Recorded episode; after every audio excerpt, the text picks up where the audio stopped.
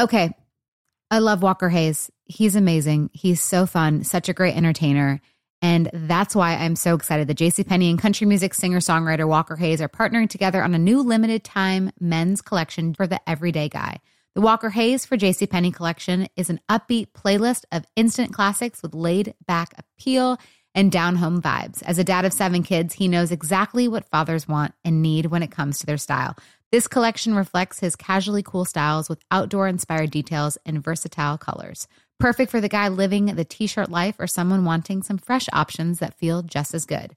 It's easy to wear, affordable styles that celebrate the ultimate family man, along with the quality, durability, and sensibility dads appreciate.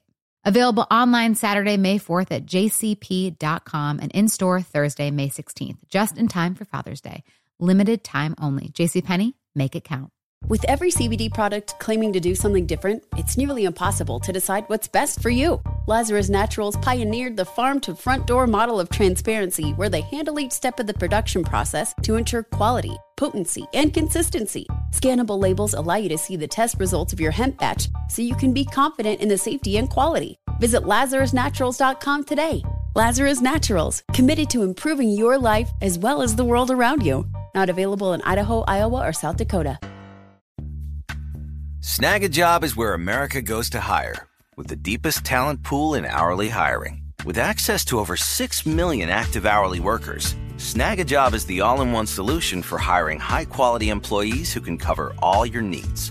On demand, temp to hire, part time or full time. You name the position warehouse worker, retail associate, grocery store clerk, fitness trainer, baker, stylist, bellhop, podcast producer. Yeah, Snag a job's got a worker for that. With our easy to use platform, you're able to seamlessly post and fill available positions quickly with a dedicated customer support team to provide all the help you need along the way.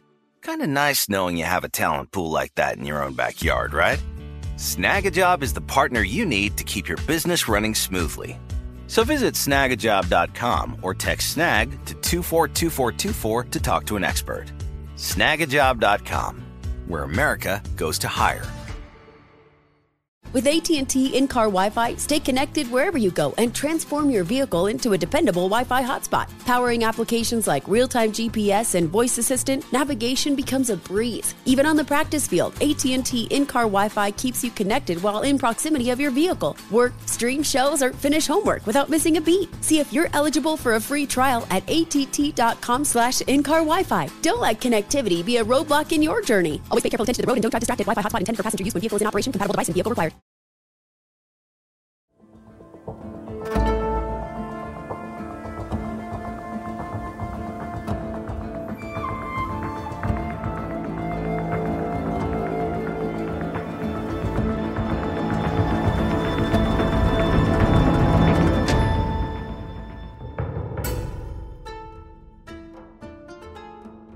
Hi, hello there. This is Let's Talk About Myths, baby. And I am that woman who likes to yell about Greek mythology, among other things these days. Liv. So it is that time of year again where I try to make as many episodes as possible that feature characters in the wide realm of LGBTQIA. Unfortunately, as I've said before, there really are a finite number of stories from the ancient world at least mythologically, that, that feature characters that fall under the umbrella, which often means that not only do I tend to reserve their stories for Pride Month as a kind of celebratory theme month and and for inspiration on my part honestly but also that I'm am often revisiting stories that I've told before but making them better more detailed more nuanced whatever it is I can do now that I am such a different person in terms of how I tell the stories and how I research when it comes to the stories I'm talking about today, I took to Twitter to hear how people felt about my redoing them in the my current way of telling stories and making episodes generally. And I was really thrilled to hear from a whole bunch of people who were actually really really keen for me to retell these stories again. It was reassuring and nice, and also resulted in my being sent an article from a listener who's also an academic and has written on these stories in this specific context. So, honestly, just like score on my part. We are going to have so much to look at today and are talking about characters whose very existence in ancient sourcing is seriously important, particularly right now. Not only are these stories that I just really, really want to return to now that I am so much better at what I do, but they're also characters and stories that raise some really seriously important ideas, particularly in the world that we are currently living in, and even more importantly for people living in countries like the United States and the UK, because fuck. Uh, trans people are under attack all over the world for just like being who they are. it's horrific and dangerous, and while a little Greek mythology podcast like mine might not make much of a difference, I, I like to do what I can. And selfishly, also, these are just really fun and interesting stories, and I have a new and amazing translation to use for them, and thus just have some great content to bring you. So today I'm here with even more ancient evidence that the concept of cis and trans people has been around for fucking ever. The concept and these people are not new. It's not a phase or a trend, it's just humanity existing as humanity has always existed. Between the two episodes I've just done on the symposium, the conversation with the amazing Yentl Love that's coming up this Friday, We've got so much evidence that the idea of queerness and gender identity and the knowledge that people outside of the binary have quite literally always existed and always just sought to be who they're meant to be. So here we are.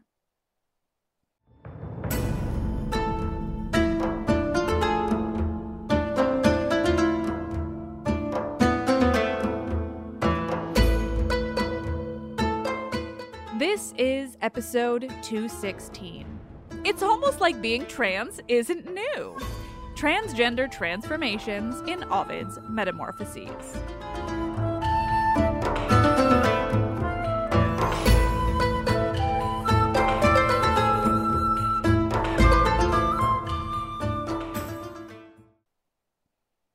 There are two very explicit stories of transgender people being granted transformation into their true genders in Ovid's Metamorphoses.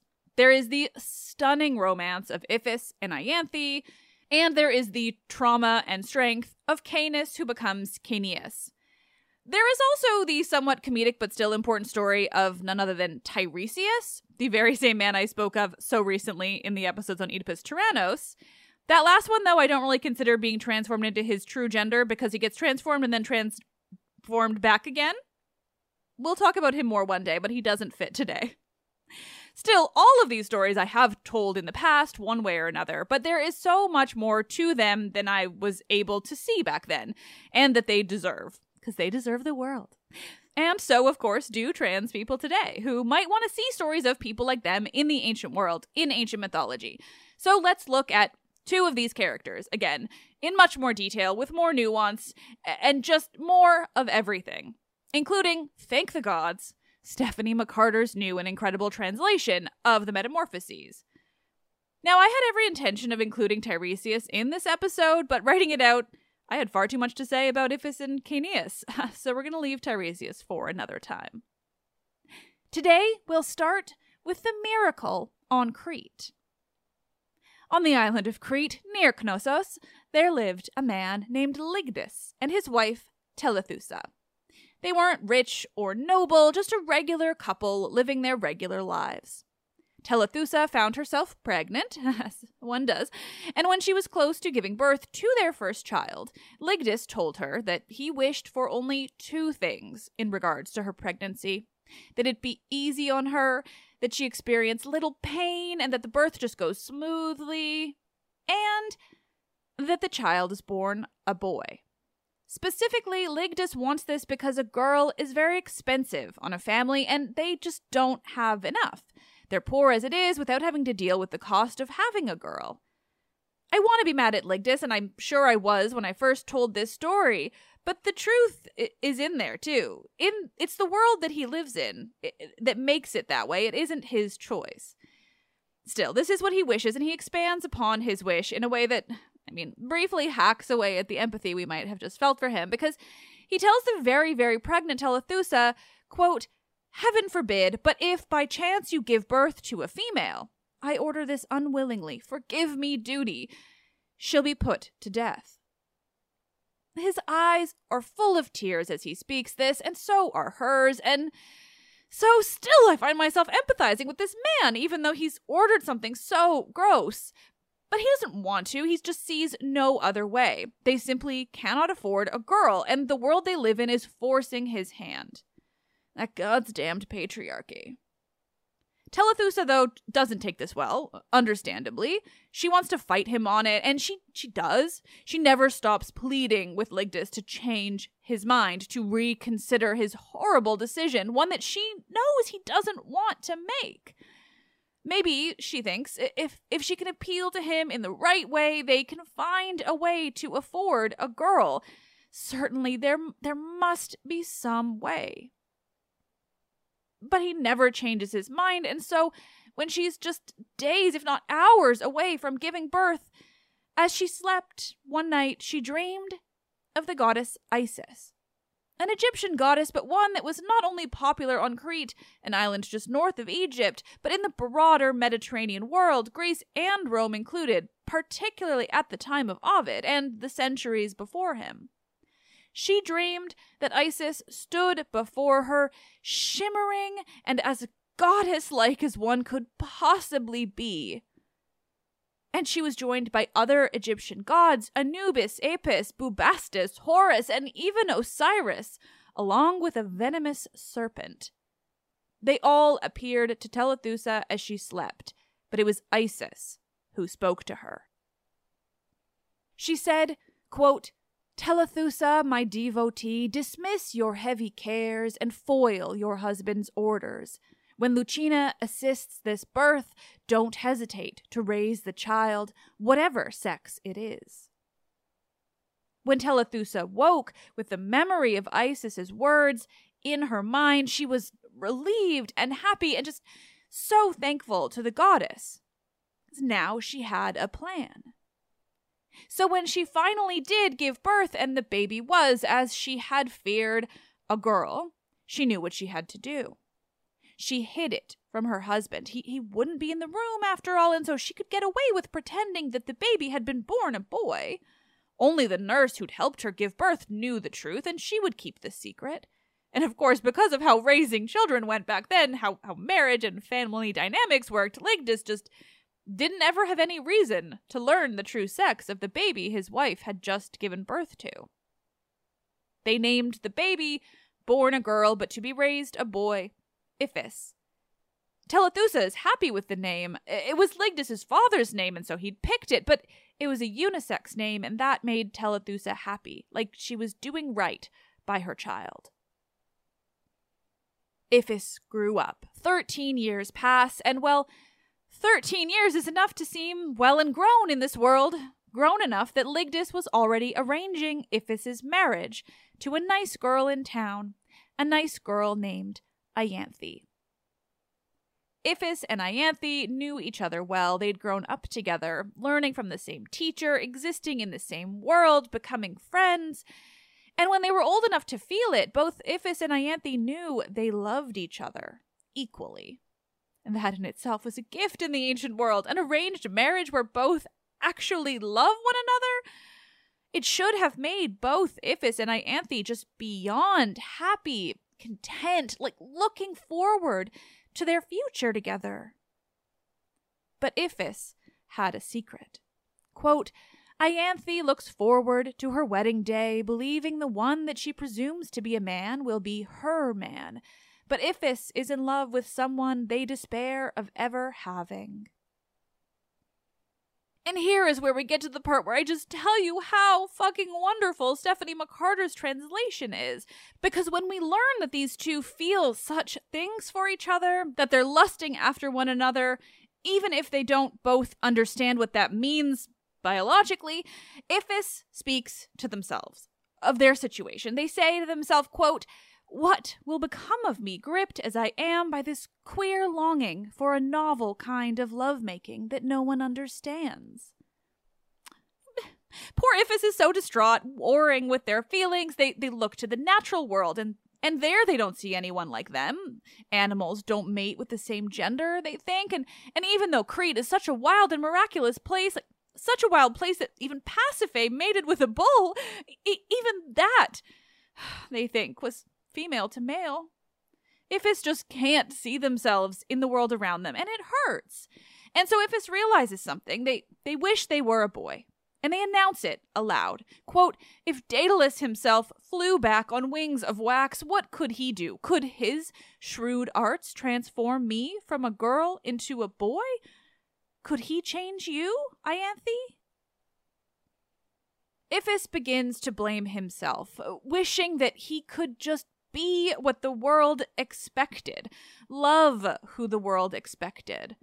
Yet he knows that he loves Ianthe, even if his biology and the world they live in makes it seem wrong.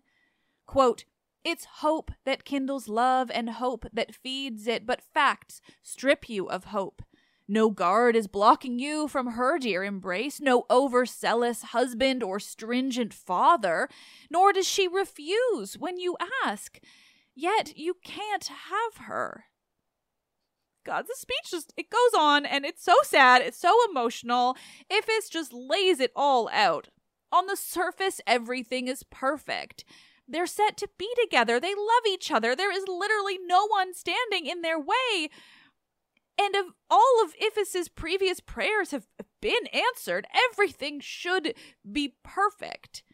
Everything except nature, biology, that, that's all that Iphis sees as standing in his way. Their wedding day is approaching, and that's what Iphis speaks of now. Quote, Ianthe will be mine, but I won't have her. He calls to Juno, the Roman Hera, goddess of marriage, asking why she would even witness a wedding with two brides and no groom. And meanwhile, Ianthe longs for Iphis. She lusts after him, even while Telethusa just has to sit back and watch, fearful of her child's fate, trying to put off the wedding as long as possible, delaying it, feigning illness, whatever she can come up with but she can only do that for so long, and eventually her time, her attempts run out. And so finally, it's the day before their wedding is set to take place, and Telethusa can't delay it any further.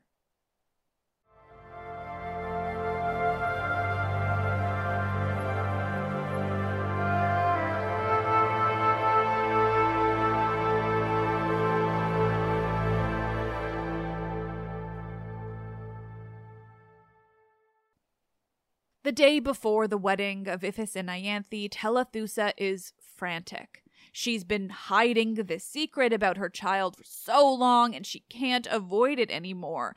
She knows what Iphis wants that he wants to be a boy and that he loves Ianthe, that Ianthe too sees him as a boy.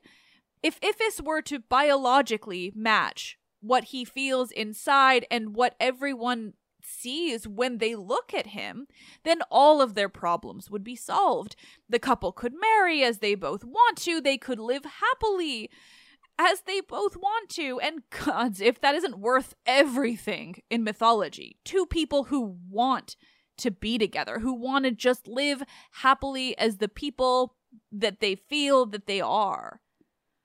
And Telethusa sees all of this. So the night before the wedding, she kneels before Isis's altar and she cries out to the goddess, quote, Help us, I pray, and heal our fear. She asks for pity on Iphis and herself. She asks for aid from the goddess. And oh, does Isis answer immediately? She heard the prayers, she knew the importance, she remembered Telethusa and the baby Iphis from those 13 years earlier. Quote, the goddess seemed to shake her shrine and did. The temple doors convulsed, her moon like horns began to glow, her noisy rattle rang. Feeling reassured, though not entirely certain that her prayers will be answered, or, or even what that might look like, Telethusa leaves the temple and just hopes for the best. But Iphis follows, and his stride is longer than it was before. His complexion is changed. He's stronger. His features are more defined. His hair is shorter, and everything about him is just more masculine than it was before. Quote, You who were just a girl are now a boy. And so Telethusa and her son, Iphis, give their thanks to the goddess. They, they couldn't possibly be happier, more relieved than they are in this moment? They bring gifts for Isis along with a little poem that says just, quote, Iphis, a boy, vowed these gifts as a girl. And then the next morning, quote, when morning lights the world, Venus and Juno and Hymen come together for the wedding, and the boy Iphis now has his Ianthe. And fuck, I'm not crying, you're crying. It's important to point out that the story of Iphis can easily be seen in two very distinct ways, and both are valid readings. Either the story of Iphis is the story of a trans man being granted transformation, biologically made into the man that he's always seen himself as, and is therefore able to live the life that he wants and has always wanted. Or Iphis is a masked lesbian who is given a way to live with the woman she loves in a world that can't and won't accept two women in a romantic and sexual relationship. The ways that Iphis fights internally and the idea of sex as two women, unable to see it as possible, comparing the idea to animals in the wild, things like that, it's really just indicative of just the Roman world at the time that Ovid was writing. And connects to that theory that I've now mentioned so many times that maybe there were lots of ladies in the ancient world having awesome sexual relationships with one another, but no one ever saw it as sex, and therefore no one ever documented it because the idea of sex without penetration was just nonsensical. And as a result, too, they can't have any kind of romantic, long term, committed relationship. Either way, the story of Iphis and Ianthe is one that emphasizes queer relationships in the ancient world. It is valid to see it either way, as a, as a trans man or lesbian, and picking whichever way feels more empowering to you is absolutely a great thing to do. I don't want to say one is more accurate than the other. I don't think that there is one that is more accurate or a reading that one reading takes anything away from the other. Today, though, I'm just focusing on the trans possibility, not least because I wanted this episode to just be about trans people, but also because I have this great article by a listener, Joe Watson, called Reframing Iphis and Caeneus Trans Narratives and Sociolinguistic Gendering in Ovid's Metamorphoses. There's so much in this article. I'm only just grazing the surface. And we're going to dive deeper into these explicitly linguistic aspects that emphasize the transness of these characters after I've told the story of Caenis who becomes Caeneus but it's interesting to focus on Iphis specifically because his story is possibly linked to a very real lived experience of boys in ancient Rome. Getting married at 13 certainly seems fucking young to us now. It's horrifying and, criminally young, but obviously age was different in the ancient world, as you heard about my my symposium episodes. But even still, 13, particularly for the boy, was seriously young to get married it was normal for the girl. But it was so young, actually, that it was around the time when it comes to Rome, when boys were not only just going through puberty on a biological level, but when they were going through a whole cultural practice that signified them becoming a man in Roman in the Roman world. So the fact that this age is when Iphis is physically transforming into a boy, a man really, is super notable and symbolic even. This also connects to just how different a transformation Iphis is, is compared to Caeneus. Iphis transforms not only because, at least according to the trans reading, he sees himself as a boy generally, but also for the love of Ianthe. They love each other, he wants to be with her, and this is how to do it in line with the laws and expectations of the world that he lives in. Caeneus, meanwhile, has experienced a trauma, and his transformation is coming from that, though it fortunately becomes something like much more positive in the end. There isn't love there, though, that he is he's working towards. There isn't a desire for a traditional and acceptable relationship. There is just the desire for the transformation itself, the ability to actively live as a man rather than the results of living as a man.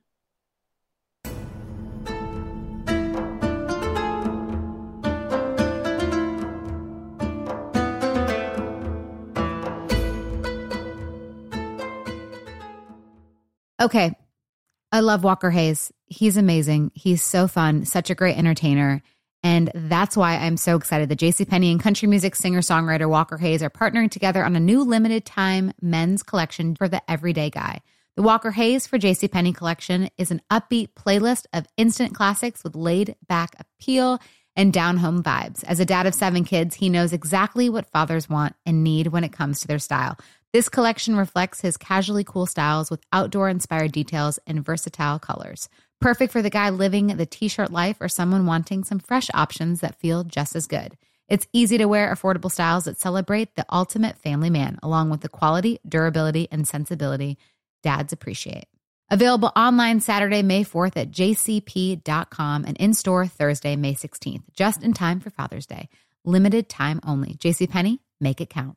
With every CBD product claiming to do something different, it's nearly impossible to decide what's best for you. Lazarus Naturals pioneered the farm to front door model of transparency where they handle each step of the production process to ensure quality, potency, and consistency. Scannable labels allow you to see the test results of your hemp batch so you can be confident in the safety and quality. Visit lazarusnaturals.com today.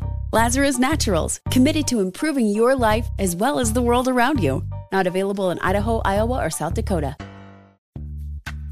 Snag a job is where America goes to hire, with the deepest talent pool in hourly hiring. With access to over 6 million active hourly workers, Snag a job is the all in one solution for hiring high quality employees who can cover all your needs. On demand, temp to hire, part time or full time. You name the position warehouse worker, retail associate, grocery store clerk, fitness trainer, baker, stylist, bellhop, podcast producer. Yeah, Snag a job's got a worker for that. With our easy to use platform, you're able to seamlessly post and fill available positions quickly with a dedicated customer support team to provide all the help you need along the way. Kind of nice knowing you have a talent pool like that in your own backyard, right? Snagajob is the partner you need to keep your business running smoothly. So visit snagajob.com or text snag to 242424 to talk to an expert. Snagajob.com, where America goes to hire. With AT&T in-car Wi-Fi, stay connected wherever you go and transform your vehicle into a dependable Wi-Fi hotspot. Powering applications like real-time GPS and voice assistant, navigation becomes a breeze. Even on the practice field, AT&T in-car Wi-Fi keeps you connected while in proximity of your vehicle. Work, stream shows, or finish homework without missing a beat. See if you're eligible for a free trial at att.com slash in-car Wi-Fi. Don't let connectivity be a roadblock in your journey. Always pay careful attention to the road and don't drive distracted. Wi-Fi hotspot intended for passenger use when vehicle is in operation. Compatible device and vehicle required.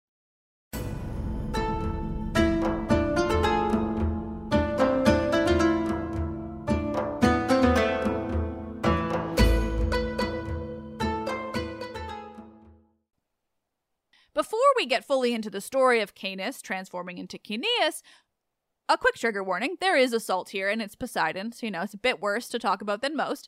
I'm not going to dwell on it though, because I want to tell you Caeneus' story more positively this time. Just a heads up. The first mention of Caeneus' origin story is not about the female that he was born as, but the man that he is at the time the story is being told. His story is being told by Nestor during the Trojan War. He's speaking around a fire to a group of gathered Greeks. Achilles is among them. He's telling stories from his past, since he's the oldest and full of great stories of greater heroes. One of them is Caeneus. Nestor introduces Caeneus, quote, I once saw Thessalian Caeneus bear a thousand wounds with no harm to his body. Thessalian Caeneus, who won fame through deeds and lived on Othrys, and, what's more amazing, had been born female. At this introduction, Achilles is absolutely sold on the story of Caeneus and immediately asks Nestor to speak more about him. Who was he? What did he do? How did he change sex?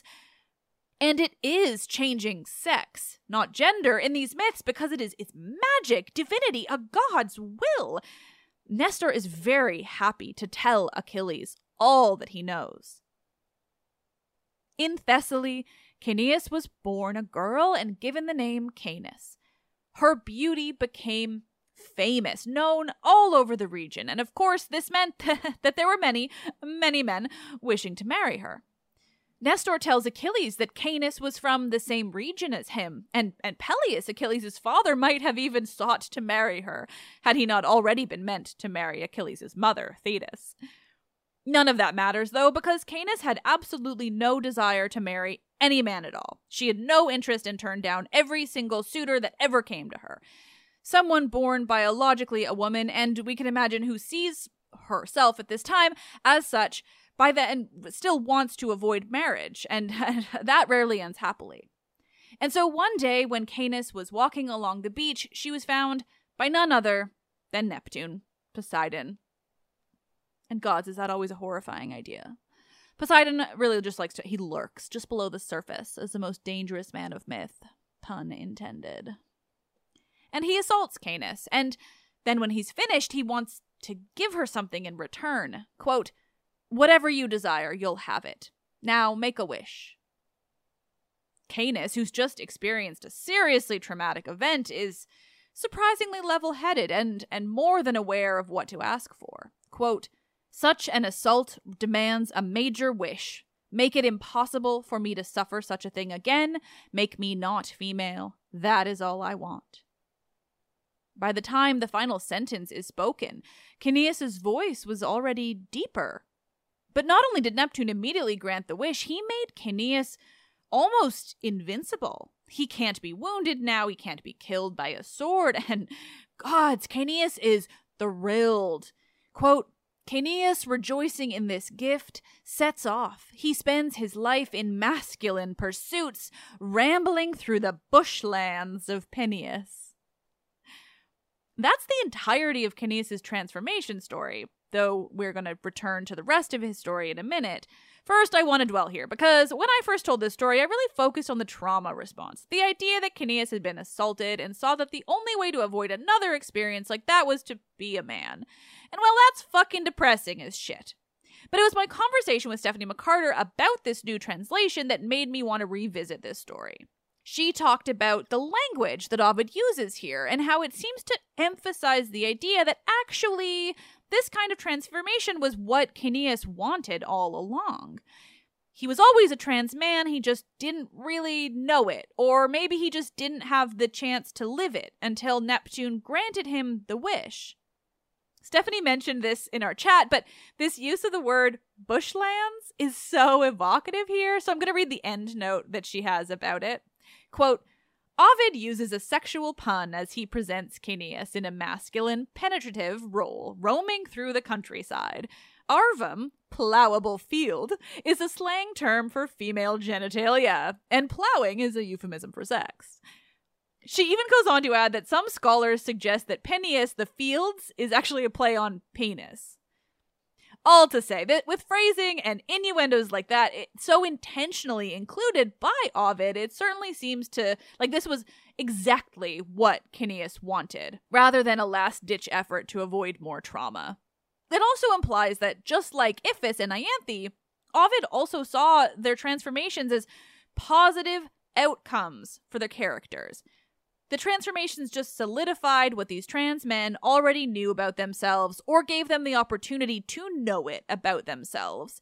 They just had the fortune of having the gods there to help them transition biologically. And alternatively to Iphis, whose story is a bit more confused, uncertain in, in terms of how he feels about gender and himself, Caeneus' story had additional layers that like really emphasize that he is, and perhaps always knew, that he was trans the whole story is actually told as a rumor that Nestor heard. Whereas most of the story Nestor is telling during the war is his own experiences, like this bit of backstory has come to him from elsewhere. He makes clear that while he doesn't know it for certain, he's telling the rumor about Caeneus's transformation, and not for any salacious, gossipy reason, but because the history of this incredible hero only makes him more interesting, more incredible. Not for overcoming anything, mind you, just for being who he was.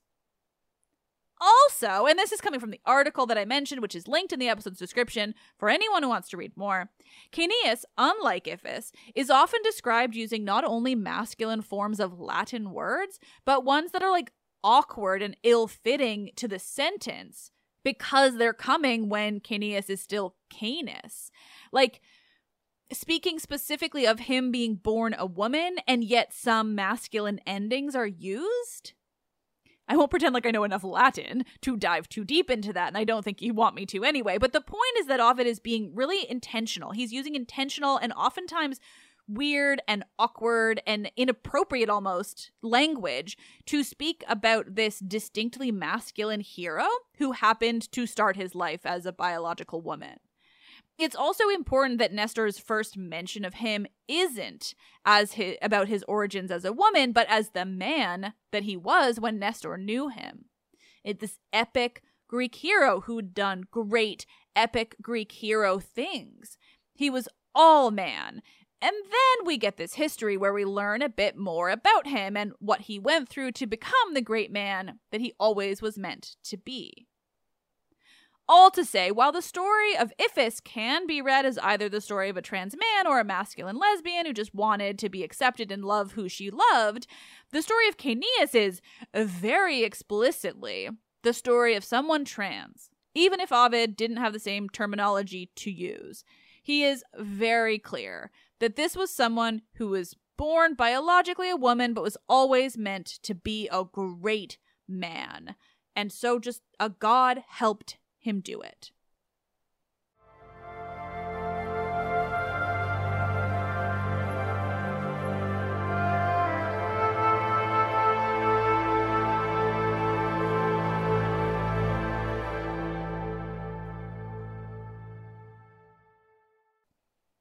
Caeneus' story picks up later in the Metamorphoses, still in a story being told by Nestor during the war, but he picks it back up when he shifts to speaking about the war between the Lapiths and the Centaurs. We're back now to how he introduced Caeneus to begin with, as a man that he knew in his past.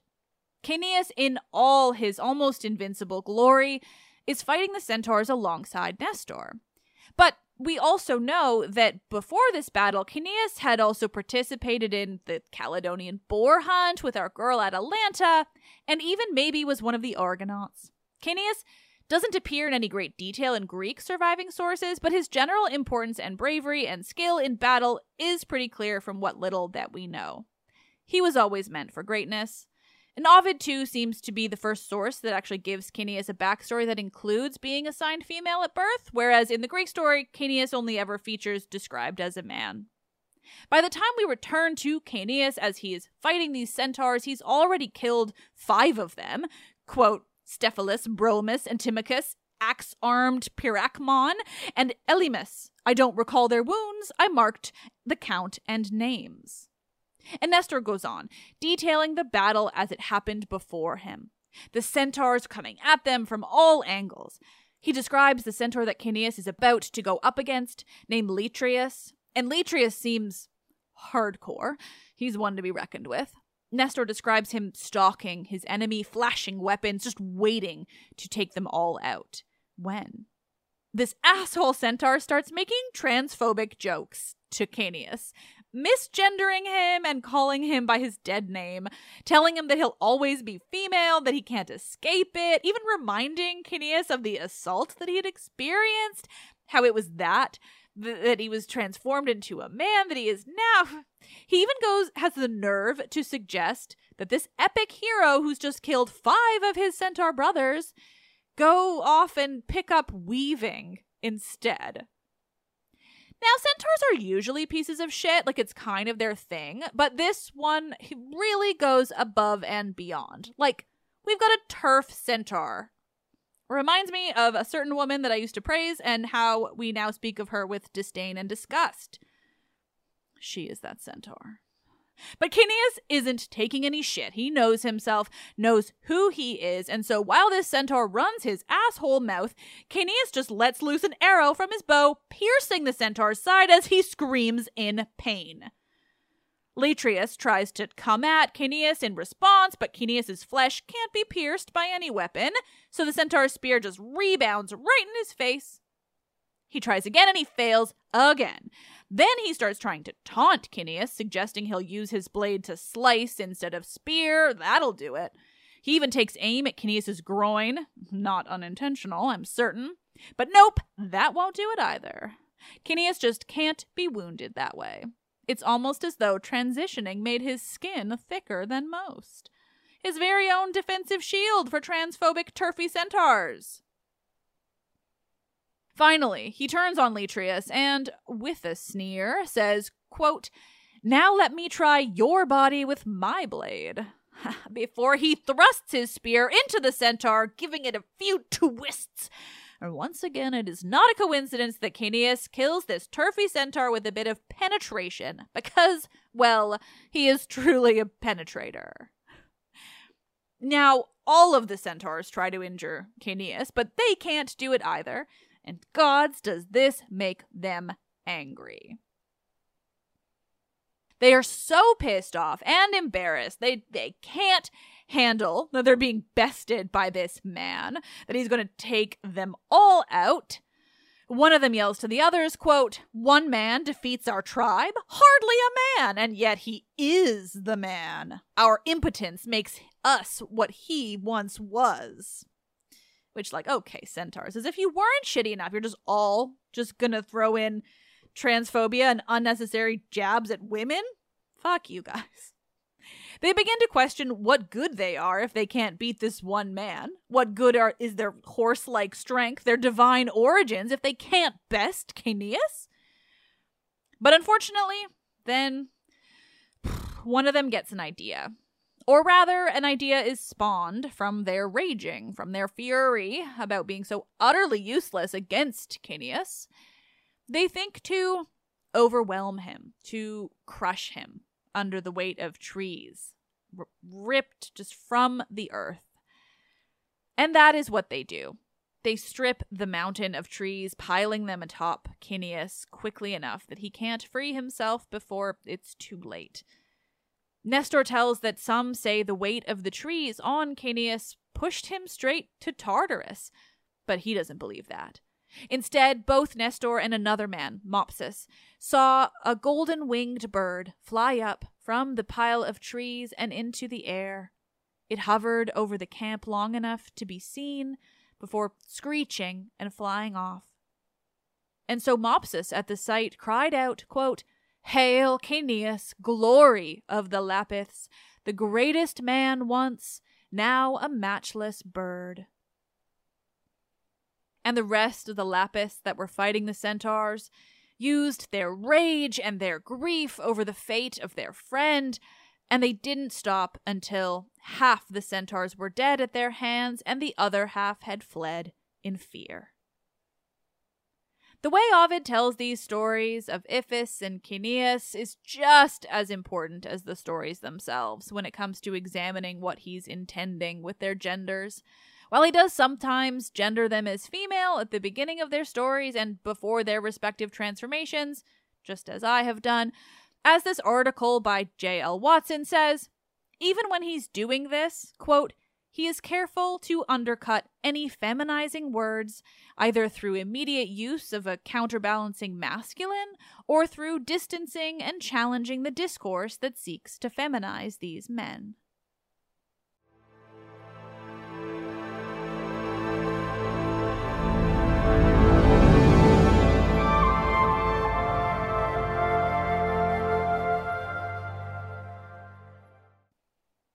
Oh, God's nerds. I am so fucking glad that I just revisited these two stories. Truly. And God, this article has it has so much more to say that I just can't fit into this episode, but it's really fascinating and really adds so much to the trans nature of these two characters and how Ovid wrote them. So if you're interested, I highly recommend reading it. It is free online and I've linked to it in the episode's description, so it's super easy and super interesting. Huge thank you to Joe for sending it to me after I just vaguely tweeted about looking at these stories again. It added so much alongside McCarter's incredible new translation, oh, which was so intentional in its translation of trans stories like these. Also, just a special thanks to my upcoming conversation guest, Yentl Love, who's coming back on the show on Friday's episode. I'd had Caeneus on my list to look at again ever since I spoke to Stephanie McCarter in the fall, but it was Yentl reminding me how Caeneus stands up to transphobic centaurs. That was the extra push I needed. Trans stories are generally just super important and certainly now more than ever, but I personally also just I find such wonder in these stories that so specifically address trans characters in myth not only is it generally empowering to people now, but it also serves as like such a brilliant and entertaining reminder that these stories and real trans people of the ancient world have always existed and have always sought to live their lives in a way that feels most true to them. Sometimes they get divine intervention, and I like to think that that might have been a bit inspirational to the real people dealing with similar life experiences. But also, just wait for Yentl's episode because she also shares some anecdotes of almost certainly real life trans people in ancient Rome that I had never heard of. I cannot wait for y'all to hear that episode. It's so good. But gods, I've talked enough today. So uh, just thank you. Thank you all for listening. Support trans rights. And as always, here's a five star review from one of you amazing listeners for your listening pleasure because I love you all for leaving these. This one's from a user very appropriately called Yana the Oracle in the States. Above and beyond. Hi, I'm a somewhat long-time listener. I found the podcast during quarantine in 2020, and I've never left a review before, but after this week's episode, I just had to. I was so excited to see the episode is about Aesop, someone who, for an embarrassing amount of time in my life, I didn't realize was Greek. Me neither, it's fine. As an English major, his fables were some of the first works that I became obsessed with as a child. Anyways, what I love about your show is your ability to dig into the areas of Greek myth, myth slash history in a way that never feels stunted or surface level. You always go above and beyond, and it's always a bright spot in my day to listen to the podcast when typing an essay or commuting to work. Thank you. It really means a lot. Like, I would say that, but it's true. Let's talk about Myths Baby is written and produced by me, Liv Albert. Michaela Smith is the Hermes to my Olympians. God, she's just the best. She handles everything, running the YouTube, creating all my promotional images and videos, all those little cute clips on my Twitter and my Instagram. All Michaela. She's the best. Plus, she does editing and research and psh, amazing. Stephanie Foley works to transcribe the podcast for YouTube captions and accessibility. The podcast is hosted and monetized by iHeartMedia. Help me continue bringing you the world of Greek mythology and the ancient Mediterranean by becoming a patron you'll get access to bonus episodes and more. Visit patreon.com slash mythsbaby or click the link in this episode's description. Thank you all. You're super cool. Please use these examples that I have provided today when fighting with people who think trans people are new or a trend or a phase or anything in between. 2,000 years ago, Ovid said, fuck that bullshit. And we should too. I am Liv and I love this shit.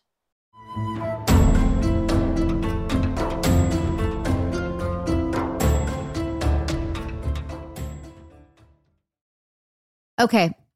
I love Walker Hayes. He's amazing. He's so fun, such a great entertainer.